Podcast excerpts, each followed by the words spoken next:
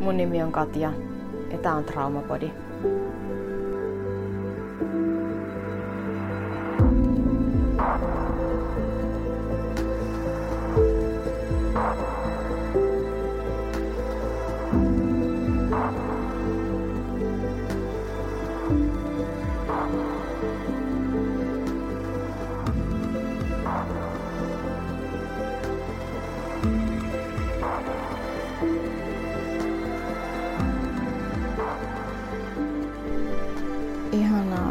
Perjantaita. Tai mä voisin olla sanomatta myös ihanaa ja mä voin hyvin olla sanomatta perjantaita, koska ensinnäkään kun mä tätä tallennan ei ole perjantai, on lauantai. Ja kun sä tätä kuuntelet, ei välttämättä ole perjantai, mutta jos sulla on nyt perjantai ja se on ihana, niin mä oon tosi pahoillani, mä saatan... Aha. Mä en haluaisi sanoa, että pilata sun päivän. Mä toivon, että oot ymmärtänyt tämän mun huumorintajun jo tähän mennessä, jos olet tänne jaksoon numero yhdeksän asti päätynyt. Mutta me ollaan tosi uuden äärellä tässä nyt. Kuulkaas. Ensinnäkin seinän takana pauhaa naapurit. Koira kuorsaa vieressä. Me ollaan mun makuuhuoneessa, pilkkopimeässä. Uh, Tämä jakson aihe nyt vaan tulee Mä en todellakaan ollut aikeissa niin tallentaa yhtään mitään, mutta sanotaanko niin, että minä tiedän oikeastaan, tunnen sen hetken, kun mun on avattava suuni jostain, joka jonkun muun luultavasti tarvitsee sillä hetkellä myös kuulla. Ää, myös sana siksi, että Tämä on myös mun jälleen kuultava ihan näin itse itselleni sanottuna. Mä oon jonkun verran sivunnut kiintymyssuhteita aiemminkin ja etenkin Instagramin puolella – löydät kaikki tarvittavat linkit ja sen sellaiset tuosta jakson kuvauksesta. Ja mä en aio mennä nyt niinku siihen teoriaan.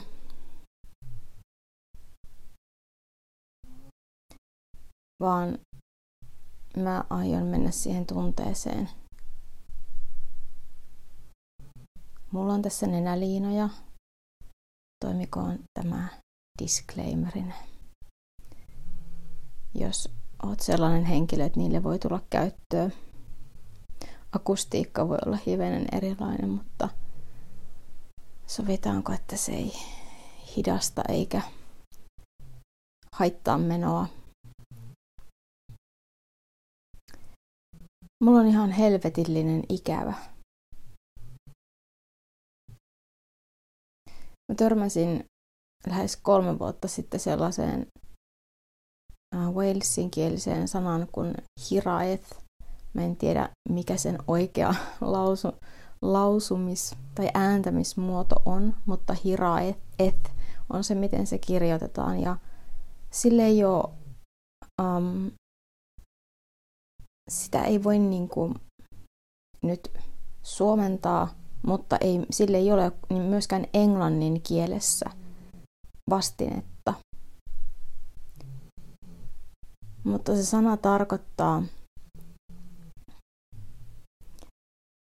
sellaista sydäntä ja sielua myöten syvästi riipivää, ikävää johonkin tai jotakuta kohti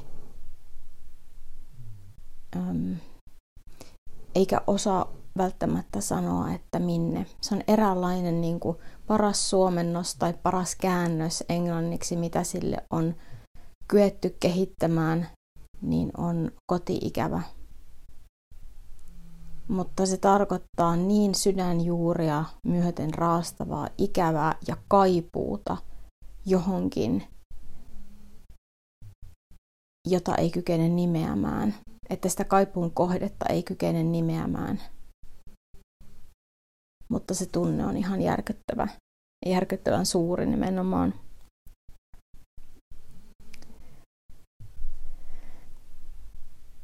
Ja mä törmäsin siihen ekan kerran silloin, kun mulla just oli sellainen tunne. Ja sen jälkeen mä oon kohta kolme vuotta miettinyt, että on tavallaan ehkä aina ollut sellainen tunne myös lapsena. Ja se on osa sitä joukkoon kuulumattomuuden tunnetta. Mutta tänään me ei puhuta siitä. Tänään me puhutaan siitä tunteesta, miten karmiva se niin kuin on. Miten se niin kuin repii rikki ja raastaa. Ja miten sitä on mahdoton, tai miten, miten tuntuu mahdottomalta täyttää tai tyydyttää sitä tunnetta, kun sille ei ole kohdetta.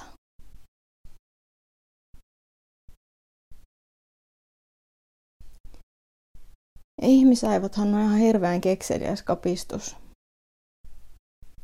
Ne keksii sen kohteen.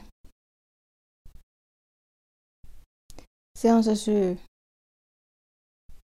miksi meistä tosi moni itseni mukaan lukien kääntyy sellaisen ihmisen tai sellaisten ihmisten puoleen sellaisina hetkinä, joilta ei saa sitä vastinetta, sitä um, tarpeen tyydyttämistä. Musta toi on niin, niin kökkösuomennos, mutta ymmärrätte ehkä mitä tarkoitan.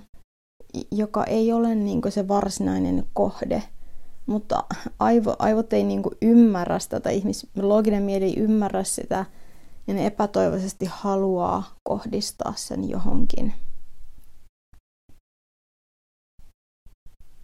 sen ikävän, joka niin kuin repii suorastaan niin kuin lattialle polvilleen. Joka on sellainen lapsen hätää muistuttava, ikävä. Ja siitä siinä itse asiassa onkin kysymys. Kiintymyssuhteita on tutkittu uh, muistaakseni 50- tai 70-luvulta asti. Mainitsi terapeuttinen, kun mä kerran istuin tuossa mun olohuoneen sohvalla ylimääräisellä puhelinajalla ja itkin hänelle puhelimeen, että miksi mä aina teen näin, että mä käännyn sellaisten ihmisten puoleen silloin, kun mulla on se hätä tai sellainen hirvittävä ikävä tarve. Siis olo on niin sellainen, että tarvii tulla lohdutetuksi ja ää, hoivatuksi ja kohdatuksi ja nähdyksi ja kuulluksi. Ja nimenomaan avainasemassa tässä on niin se, että saa sitä lohtua ja hoivaa, koska fakta on, että me ollaan ihmisiä, aikuisetkin tarvitsee sitä hoivaa säännöllisin väliajoin toisilta aikuisilta. Ja hän sanoi mulle, että Katja, hyvä kiintymyssuhde on niin vahva. Se on, se on koodattu meille niin syvään. Mm, Pahoittelen historian tietämystäni, mutta voisin kuvitella, että tuhansia vuosia vanhoihin aivojen osiin tai ihmiselimistön tähän hienoviritettyyn hienoon koneistoon. Et itse asiassa tämä tunne on niin kuin, se on ta- ta- tarpeellinen, se on meille hyödyksi, koska ennen se on tarkoittanut sitä, että laumasta erottaminen tietää kuolemaa. Ja sitä se, se on se tunne. Että jos, jos mä jään yksin ja mä jäin jälkeen siitä mun laumasta, joka on vaeltanut tuolla jossain, missä lee aavikolla, niin jokainen, joka on yhtään luontodokkaria ikinä katsonut, niin tietää, että se, joka jää laumasta jälkeen, niin se on saalis, saalis, saalistajien uhri numero yksi.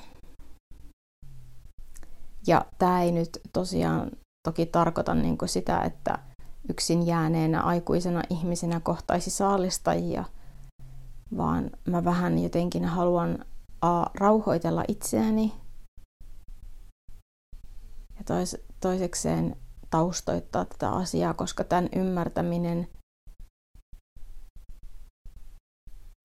ää, ei ole ihan helppoa, tai se ei ainakaan mulle ollut helppoa alun perin.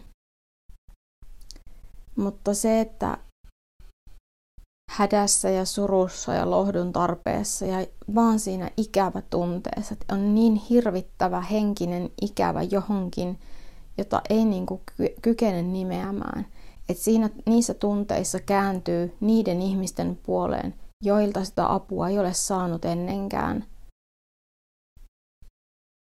Tai ei ainakaan saa enää. Niin se on normaalia. Se on se, miten meidät on rakennettu. Se on henkiin jäämispakko. Sitä ei voi järkeillä pois. Se tulee niin, se on niin primitiivinen reaktio, että jonkun puoleen, jonkun kenen tahansa puoleen on käännyttävä, jotta mä en jää tästä laumasta jälkeen. Siksi se tunne raastaa tuohon lattialle polvilleen. Ja se hätä on suorastaan niin kuin pakottava. Mä elin enemmän ja vähemmän siinä tilassa. Mä heitän karkeasti puolitoista vuotta. Et se oli, se oli niin kuin mun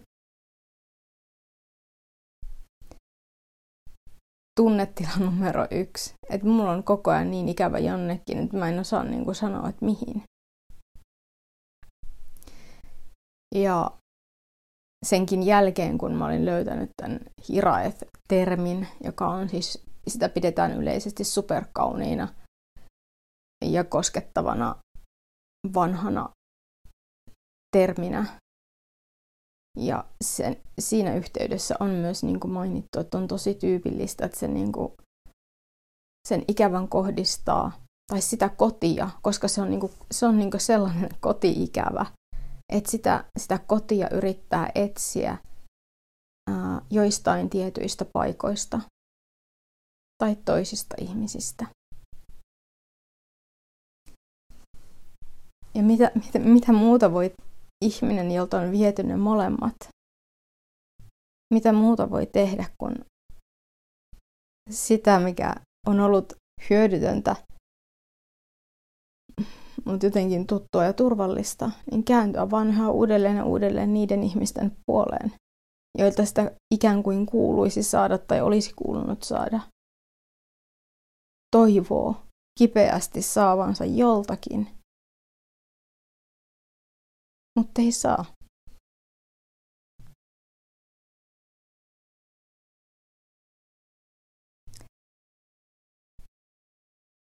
Ja mä nykyisin niin kuin, pärjään tämän kanssa huomattavasti paremmin. Mutta sitten on näitä, näitä päiviä, näitä hetkiä,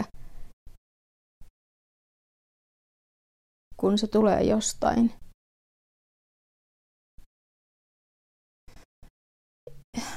Ja tulee pakottava tarve tehdä mitä vaan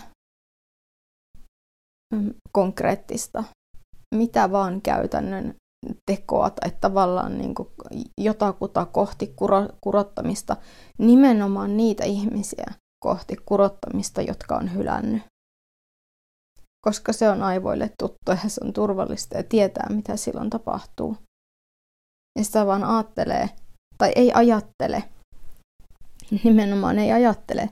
Tämä asia ei ole ajateltavissa, vaan ikään kuin se toivo elää siellä hirveän syvällä, että jos mä nyt teen tämän paremmin, jos mä oon nyt jotenkin niin kuin selitän tämän, jos mä vaan osaan selittää tämän asian paremmin ja olla parempi ja kyetä, kyetä olemaan jotain muuta kuin mä oon, niin ehkä sitten, ehkä mä sitten saan sen, mitä, mitä mun keho ja mä, niin kuin, mun mieli niin, kuin, niin kipeästi kaipaa.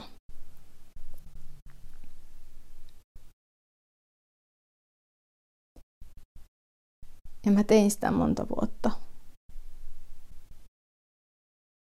Onnistumatta kertaakaan. Tai joskus sellaista murusia. Joskus mä sain jotain murusia tai rippeitä. Kun mä ensimmäisen kerran törmäsin sanaan kiintymyssuhde, niin mä en tajunnut siitä siis mitään. Mä, mä ymmärsin, että, että se on liittyy lapsiin ja koska mulla ei itsellä ole lapsia, niin mä ajattelin, että asia ei koske mua. Ja voi luoja, miten väärässä mä niin olinkaan. Yksi tärkeimmistä asioista, mihin hoitamaton trauma vaikuttaa. Hmm, mä ehkä sanon vielä niin, että tärkein asia, mihin hoitamaton trauma vaikuttaa, on ihmissuhteet. Tämä on niin, kuin niin loistava esimerkki siitä, että en äkkiseltään parempaa keksi. Kiintymyssuhde lyhyesti ja ytimekkäästi muodostuu tai alkaa muodostua sillä siunaamalla hetkellä, kun me synnytään. Se on lapsen ja hän, hänen päähuoltajiensa, eli yleensä vanhempien välinen suhde nimenomaan, joka, johon liittyy se kiintymys. Aikuisen tehtävä on, tai vanhemman tehtävä on olla turvallinen, ohjata, neuvoa, opastaa sitä lasta, toimia turvana, lohduttajana ja auttaa lasta ihan pienestä pitäen peilaamaan ja säätelemään tunteita ja tunnetiloja – Eli kuten huomasitte, niin en maininnut sanaakaan ruuasta, juomasta ja vaipanvaihdosta, koska niillä ei yksikään lapsi selviä hengissä. Pelkästään sillä, että saa ruokaa juomaa ja vaihdetaan silloin tällöin kuiviin, jos on niin pieni. Ei selviä hengissä.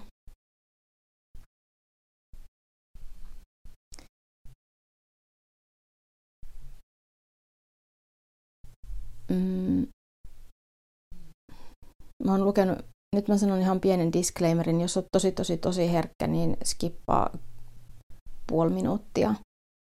Mä mainitsen yhden kirjan, jonka nimi ei ole kauhean kaunis, mutta joka on, joka nyt tuli mun mieleeni, joka on tosi hy- hyvä kirja nimenomaan antamaan perspektiiviä tähän asiaan. Eli nyt hyppää vähän eteenpäin, jos, jos et halua kuulla. Uh, Bruce Perry on yhdysvaltalainen psykiatri, muistaakseni nimenomaan erikoistunut jossain vaiheessa lastenpsykiatriksi. Ja mä luin pari vuotta sitten hänen kirjansa uh, The Boy Who Was Raised as a Dog. Ja siinä kirjassa oli kirjaimellisesti sellainen tapaus, jossa oli kyse isovanhemmasta, jolle oli annettu jätetty pieni lapsi ja jolle se kykenemätön isovanhempi, joka oli siis täysin kykenemätön ja vanha ja siis to, tarkoitan todella vanha, niin hän teki parhaansa, mutta hän ei ollut ikinä ollut lasten kanssa missään tekemisissä. Mutta hän oli koirien kanssa tekemisissä ja koirat asuivat häkeissä. Joten siellä hän kasvatti sitä pientä poikaa pari vuotta. Tällä tarinalla on ihan onnellinen loppu kylläkin, mutta ei varmaan nyt tarvitse olla mikään ydinfyysikko kuvitellakseen, että, että millaisessa tilassa se lapsi on ollut, kun hänet on sieltä otettu huostaan. Ja jota tämä lastenpsykiatri Bruce Perry hoiti vuosia. Hänen loppusanansa siihen tapaukseen oli, että lapsi toipui hyvin. Näin lohdutukseksi kerrottakoon, mutta ei, se ei riitä, että annetaan ruokaa ja annetaan vettä ja vaihdetaan silloin tällöin vähän vaatetta. Tarvii aika paljon muutakin. Tarvii nimenomaan niitä asioita, mitä mä tuossa äsken luettelin ja mitä tapahtuu, kun ei ole saanut niitä. Mä en ole asunut häkissä, mutta mm, mä en oikein tiedä, että miten mä niin kuin voisin kuvailla sitä, sitä.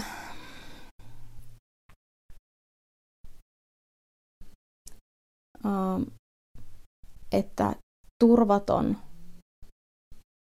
pelolla johtamiseen liittyvä kotiilmapiiri, joka huutaa. Mä e, muotoilen sen niin päin, että mitä asioita sieltä puuttuu, niin sieltä puuttuu juuri kaikki se ohjaus, tuki, turva, huolenpito, hoiva, tunne, tunnetaitojen opettelu, että autettaisiin lasta käsittelemään tunteita, puhumattakaan sellaisia tilanteita, joita kenenkään lapsen ei pitäisi koskaan kokea tai nähdä, jotka on tapahtuneet oman vanhemman toimesta, niin ne rikkoo turvallista kiintymyssuhdetta ja johtaa siihen, että kiintymyssuhteesta tuleekin turvaton. Ja se kiintymyssuhde on sama, jota me toistetaan myös sit aikuisina parisuhteessa. Se on korjattavissa.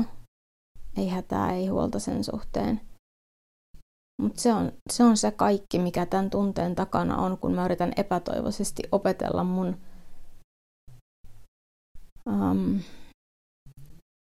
rikkinäisestä kiintymyssuhteesta eheämpään versioon luotta, luottamukseen, että et ihmiset onkin hyviä.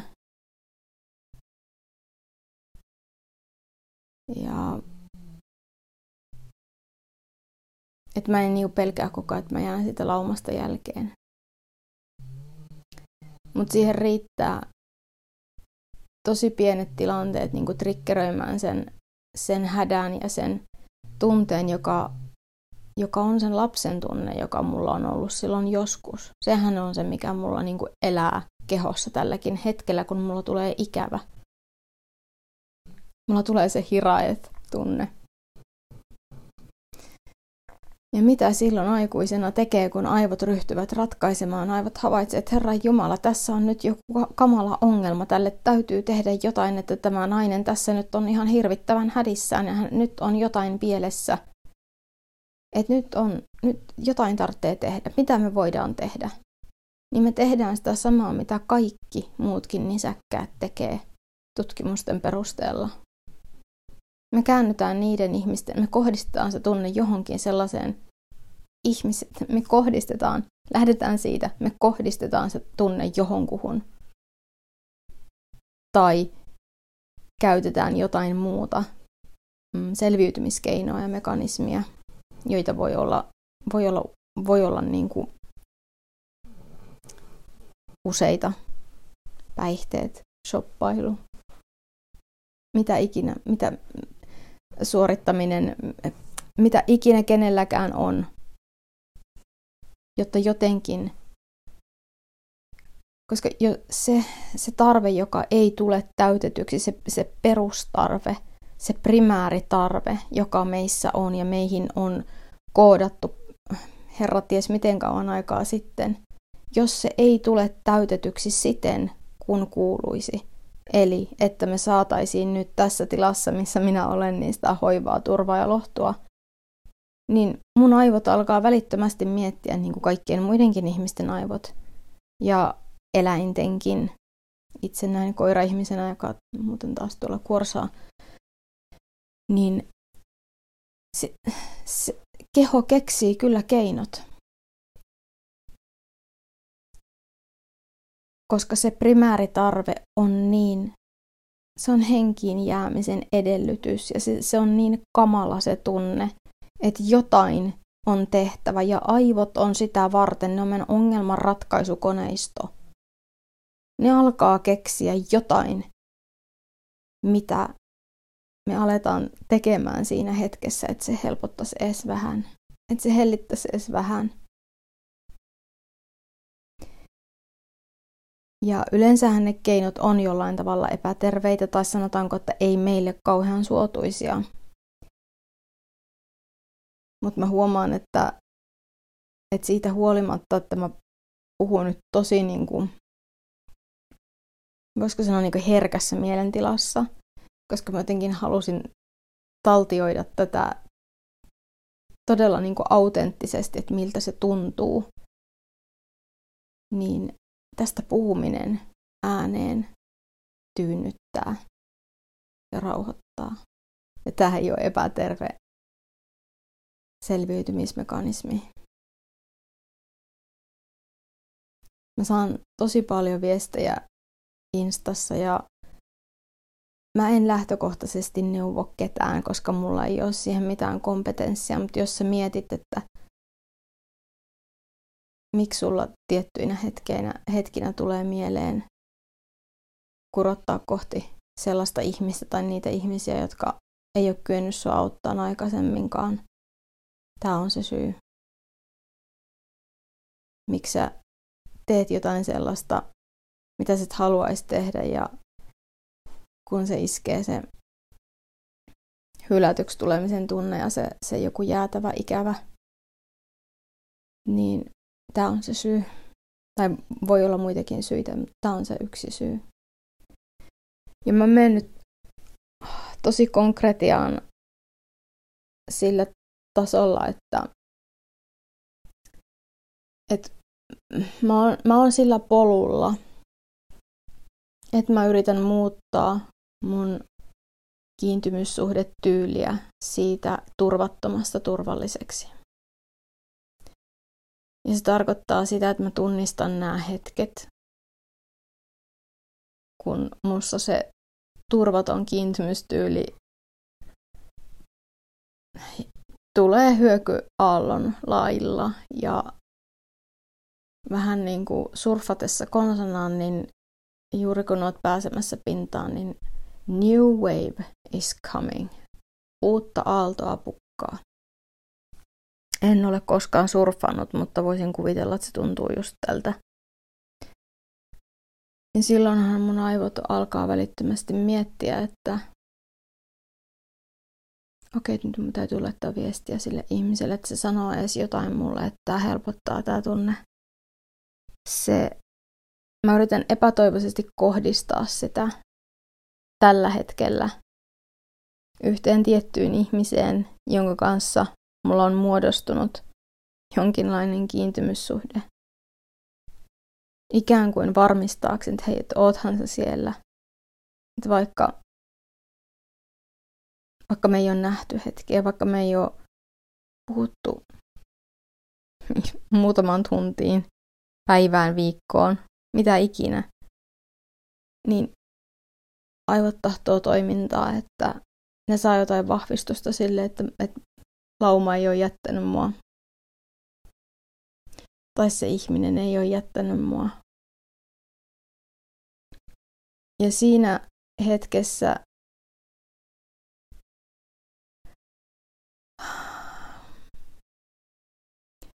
mun tärkein tehtävä olisi miettiä, että miten minä voin itse. Ensinnäkin mä tiedostan ja tunnistan nämä tunteet kyllä jo. Että et niin se, nämä on aivan niin selkeitä, että mä tiedän, mistä ne kumpuaa ja mistä ne tulee siitä, että mä oon ollut pieni, mä oon ollut lapsi. Ja mä en ole saanut silloin, kun mulla on lapsena ollut se lohdun tarve ja suru ja harmitus ja mitä ikinä hätä. Mä en ole saanut siihen mun ainoilta kiintymyssuhteen kohteilta, eli vanhemmilta. Sitä, mitä mä olisin tarvinnut, vaan mut on jätetty yksin niiden tunteiden kanssa.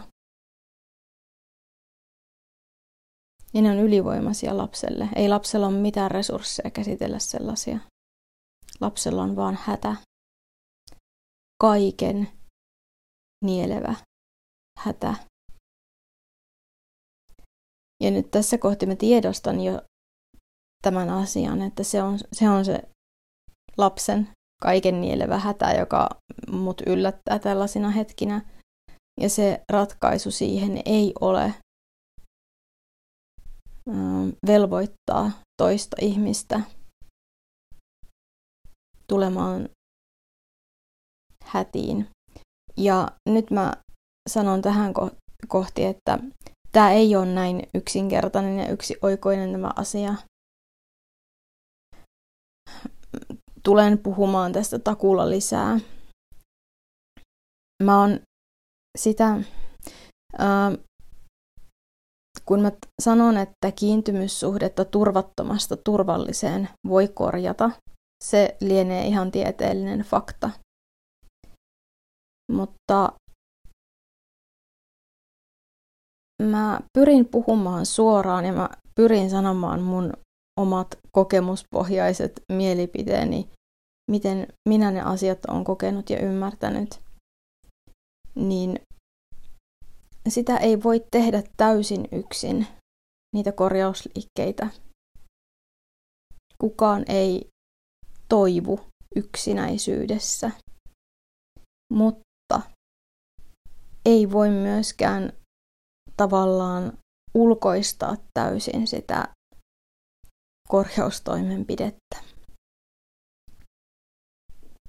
Eli siinä hetkessä, kun aina kun mulla tulee se hätä ja se hirvittävä ikävä, niin mä en voi tavallaan velvoittaa toista tulemaan aina mulle tueksi, turvaksi ja lohduksi, vaan mm, ensisijaisesti mun täytyy olla sitä itse itselleni. Mutta totta kai sitä prosessia helpottaa, että sitä voi tehdä yhdessä toisen kanssa kiintymyssuhteessa. Kiintymyssuhde ei välttämättä tarkoita parisuhdetta, se voi olla hyvin, hyvin, hyvin läheinen ystävyyssuhdekin. Sen ei ole pakko olla parisuhde. Ja tästä puhutaan, mm, mä oon nähnyt molempia mielipiteitä, että on jokaisen omalla vastuulla korjata oma kiintymyssuhteensa. Sitä näkee ehkä enemmän, sitä väitettä. Ja sitten on taas niitä lausahduksia, että no rakkaus on se, joka pelastaa ja korjaa, niin mä oon siinä jossain välimaastossa, koska kaikenlainen traumatoipuminen on, se on mahdollista, mutta se on tosi vaikeaa yksin. terapeutin kanssahan on aina myös kiintymyssuhde. Yleensä pitkissä terapioissa, traumaterapioissa eri toteen, joka niin kuin syntyy. Ja mulla ja mun terapeutilla on kiintymyssuhde. Mutta eihän hän ole mulle saatavilla 24-7.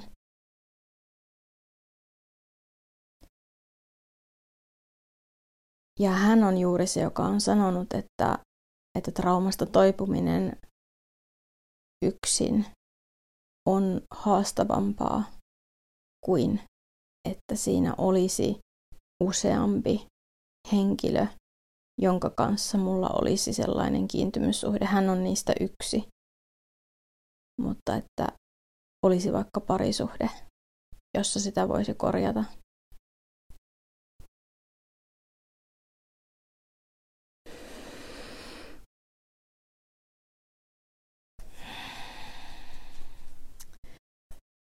Tämä on, tämä on niin, kuin niin jotenkin vaikeaa selittää. Ja etenkin, koska tässä nyt, tässä nyt niin kuin pyöritään sekä tieteen että tunne asioiden äärellä ja nimenomaan semmoisten ihan kehollisten tunteiden äärellä, koska tässähän on nyt niin kuin mun keho, joka kaipaisi nimenomaan toista kehoa, jotta mun keho saisi niitä kokemuksia, korjaavia kokemuksia. Esimerkiksi terapiassahan tapahtuu niin, että, että terapeutti lähtökohtaisesti, näin yleisesti ottaen puhuen siis, hänen tehtävänään on omalla kehollaan myös säädellä asiakkaan oloa, auttaa säätelemään, sanotaanko näin, auttaa säätelemään. Ja kaikki nämä vuodet nyt, mitä mä oon käynyt terapiassa, niin kyllä mun täytyy sanoa, että, että en muista kuin yhden ainoan kerran, joka on lienee todella prosent, prosentuaalisesti niin pieni osuus, niin jolloin mulla olisi ollut niin kuin huonompi olo terapiasta tullessa kuin sinne mennessä. Ja sekään ei liittynyt oikeastaan terapeuttiin se syy, vaan kun hän on läsnä, niin hän, hän hän on läsnä ja hän sillä läsnäolollaan kykenee sen ikävän, jos sellainen mulla on, tai se ahdistuskinhan siihen liittyy. Siihen liittyy kaikki maailman tra- traumaoireet mulla ainakin. Niin hän kykenee niin kuin säätelemään silkalla olemassaolollaan ja, ja kaikilla äänenpainoilla, puheen rytmillä, kaikella, kaikella läsnäolollaan, sanoilla tyynnyttämään mun kehon. Hän antaa mulle sitä, mitä mä en lapsena saanut.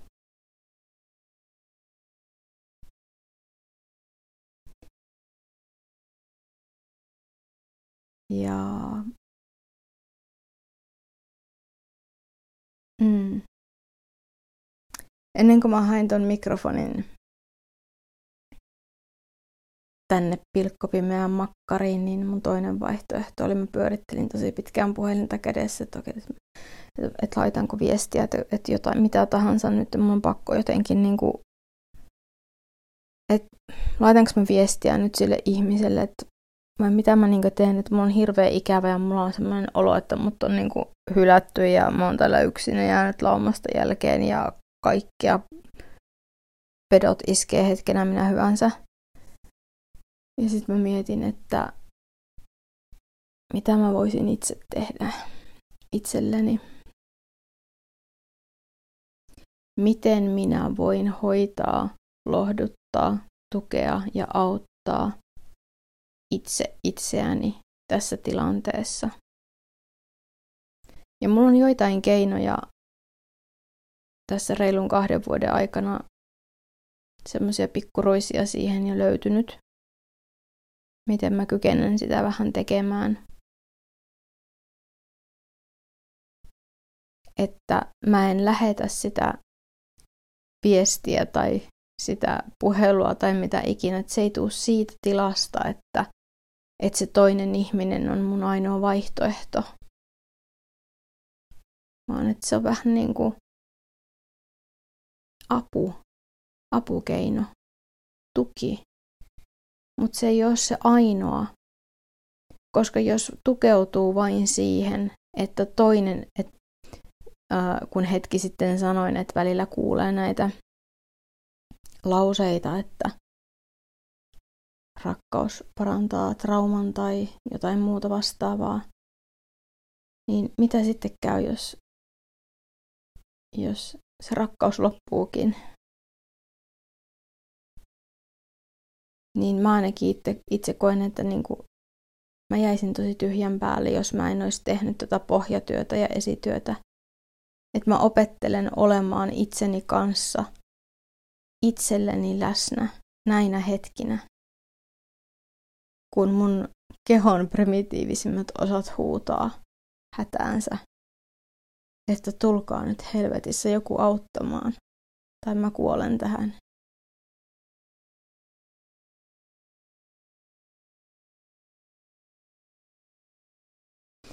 Ja silloin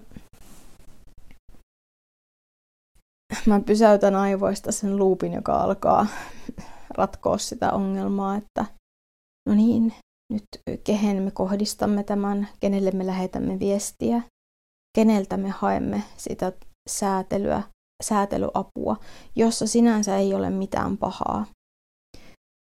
Mm, mä toivon, että tämä ei kuulosta nyt kauhean sekavalta, mutta mä, kun se ei ole se ainoa, mihin mä voin loppuelämäni tukeutua, vaan mun tarvitsee oppia myös itse säätelemään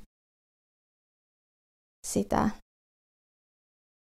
ikävääni jonnekin ja hätääni, joka juontaa siitä,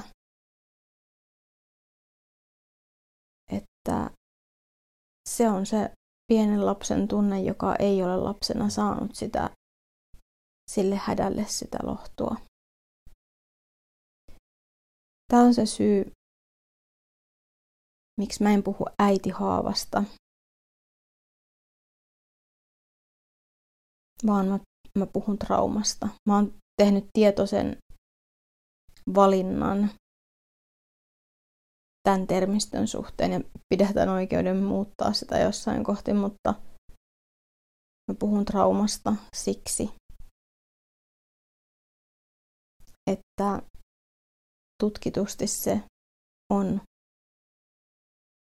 trauma, kun lapsi ei lapsi jää vaille kaikkea sitä, mitä mä nyt olen tässä useamman kerran toistanut. Siitä syntyy trauma. Se on traumaattista lapselle. Ja sitä mä kannan yhä. Etenen, mutta kannan yhä. Ja mun tehtävä on itse oppia säätelemään itseäni siinä samassa, kun mä opettelen myös pyytämään sitä säätelyapua muilta, mutta en siten, että mä olisin yksistään riippuvainen toisten avusta sen säätelyn suhteen. tämä aihe on ihan hirvittävän laaja ja tämä on ihan hirvittävän, nyt mä oon esittänyt tässä niin monta termiä, että olen ehkä itsekin jo kohta sekaisin näiden kanssa, no en sentään, mutta musta olisi todella ihana kuulla, että miten sä koet tämän asian. Ja mitä mahdollisia kysymyksiä sulla tästä herää? Mulle voi laittaa sekä sähköpostia traumapodi at gmail.com tai tulla niin, kuin niin, moni, niin, niin moni teistä tekeekin. Te tuutte mulle Instassa laittaa viestiä. Löydät minut sieltä nimimerkillä Katja Kesti. Mutta se, mitä mä haluan sanoa sulle, että jos sä samaistut yhtään siihen, mitä mä oon sulle just kuvaillut, että olo on koditon, juureton, joskus hyvin hätääntynyt, yksinäinen ja sellaisen kaiken nielevä um, hätä on sulle tuttua. Ja myös, että siihen liittyy se semmoinen niin kaipuu ja ikävä ja tarve kohdistaa se johonkuhun, vaikkakin sitten niin kuin niihin ihmisiin, joka on siis tosi tyypillistä ja se on normaalia, että sitä kohdistaa, kurottuu niitä kohti, joilta sitä ei ole koskaan saanut eikä tule luultavasti koskaan saamaankaan sitä lohtua, tukea ja apua ja ymmärrystä, niin sä et ole yksin sen asian kanssa. Ja se on normaalia, että mieli haluaa ratkoa tämän ongelman loogisesti näin. Mutta niin hieno kuin ihmismieli onkin, niin se ei ole aina oikeassa. Mutta mä toivon, että sua helpottaa nämä sanat, että sä et ole yksin. Ja se tunne on normaali, kun otetaan huomioon, mitä sä oot mahdollisesti käynyt läpi nimenomaan lapsuudessa. Koska sieltä nyt pääosin juontaa ne juuret. Sen takia meidän, jotka ollaan koettu traumaattisia asioita pitkäkestoisia, toistuvia, traumaattisia tapahtumia tilanteita lapsena. Me traumatisoidutaan helpommin, ikävä kyllä myös aikuisena. Ja meidän ongelmat on, voisiko sanoa, hieman eri kaliberia kuin heidän, jotka ovat kokeneet normaalin, turvallisen lapsuuden, mutta ovat kohdanneet vaikkapa traumaattisen tapahtuman aikuisena. Ää, Mä en vertaa, mä en arvota, koska kipu ei ole kilpailu. Mutta se mekanismi on vähän eri. Ja mä haluan korostaa tätä siksi, että minä pitkään luulin, että mä oon aivan umpi surkea, umpi huono, kelvoton ihminen, kun minä, että miten tämä on mulle niin vaikeeta tämä kaikki, miten tämä elämä on mulle niin vaikeeta. Vaikka toisillakin ihmisillä on ollut vastoinkäymisiä ja tuolla ne porskuttaa menemään. Ja miten tämä on mulle niin vaikeeta. Niin siksi, että mä oon saanut murtoosan siitä hyvästä, mitä muut, ne, ne muut ovat saaneet lapsena mun, jos ajatellaan, että se mitä vanhemmat ja lähipiiri lapselle antaa juuri näitä rakkausasioita, kiintymyssuhdeasioita, että jos ajatellaan mielikuvana sitä, että niitä annetaan lusikalla yksi kerrallaan isoon, syvään ihanaan kauniiseen vaikka laut- lautaselle laitetaan lusikka kerrallaan jotain ihanaa. Mulla tulee mieleen Harry Potterista ajatusseula. Sellaista kaunista hopean helmeilevää nestettä. Se on tavallaan ravintoa jotain sellaista, niin kuin mun terapeutti puhuu paljon maaperästä, missä lapsi kasvaa, mutta nyt jostain syystä tuli tämä mielikuva, että, että, että ne lähi, lähimmät aikuiset ammentaa meihin heistä itsestään sitä hyvää. Niin me, jotka ollaan lapsuudessa koettu niitä traumaattisia asioita, niin meillä se lautanen tai lasi tai kuppi tai ajatus, se olla mikä ikinä, se voi olla ja onkin hirmu paljon vajaampi kuin turvallisen, tosi rakastavan lapsuuden kokeneilla. Ja silloin siltä, jos ajatellaan, että ihmiselämä on talo, joka rakentuu koko ajan sitä mukaan, kun me eletään. Ja se lapsuus on se perusta, ne sokkelit, se kivijalka. Niin ne on meillä aika paljon huterampia. Jokaisella erilaisia. Ne säröt on eri kohdissa. Mutta ne, on, ne ei ole niin vankat kuin turvallisen lapsuuden kokeneella. Ja se on selitys sille, minkä takia me aikuisena kamppa- kamppaillaan tällaisten asioiden kanssa, jotka meidän olisi kuulunut oppia jo lapsena.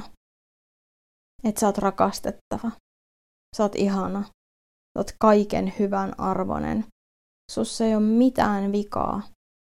Sä oot just hyvä sellaisena kuin sä olet. Sä oot, oot täysin riittävä, uniikki, oma hurmaava itsesi ja ihana persoona, niin mulla ainakin niiden sanojen perässä on joko yliviivaus tai kysymysmerkkejä todella paljon. Ne ei ole mulle läheskään kaikki totta. Tai ne ei ole ollut totta. Mä opettelen hyväksyyn niitä nyt 42-vuotiaana yhtä termiä kerrallaan. Että mä katson ihmeissäni ihmisiä tai kuuntelen ihmeis, ihmeissäni ihmisiä, jotka sanoo, että sotkat ja aivan ihana. Mä oon, että niin. Että se on ikään kuin ei kuulu mun termivarastoon, mun, mun sanavarastoon. Mä pystyn muille sanomaan, että sä oot tosi ihana,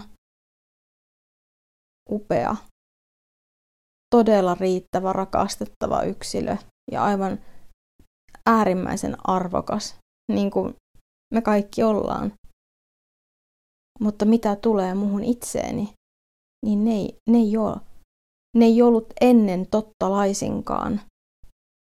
Ja nyt mä opettelen hyväksyä niitä, sisäistämään niitä yhden kerrallaan, koska kukaan ei istuttanut niitä minun lapsena. Huh. Tästä tuli hevisetti. En tarvinnut nenäliinoja. Mutta tuota,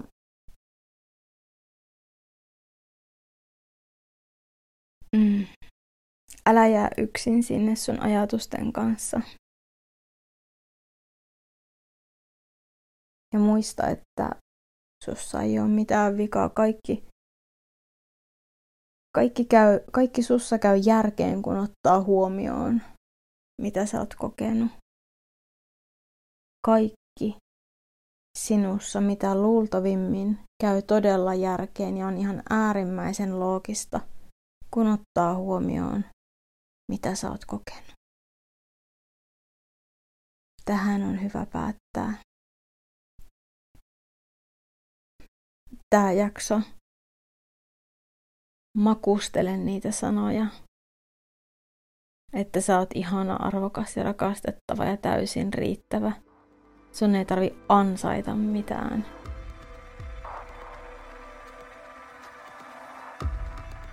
Ja mä sanon vielä loppuun, niin kuin mä sanon ehkä monessa muussakin jaksossa, että kiitos kun oot ja kiitos kun oot niin ihana.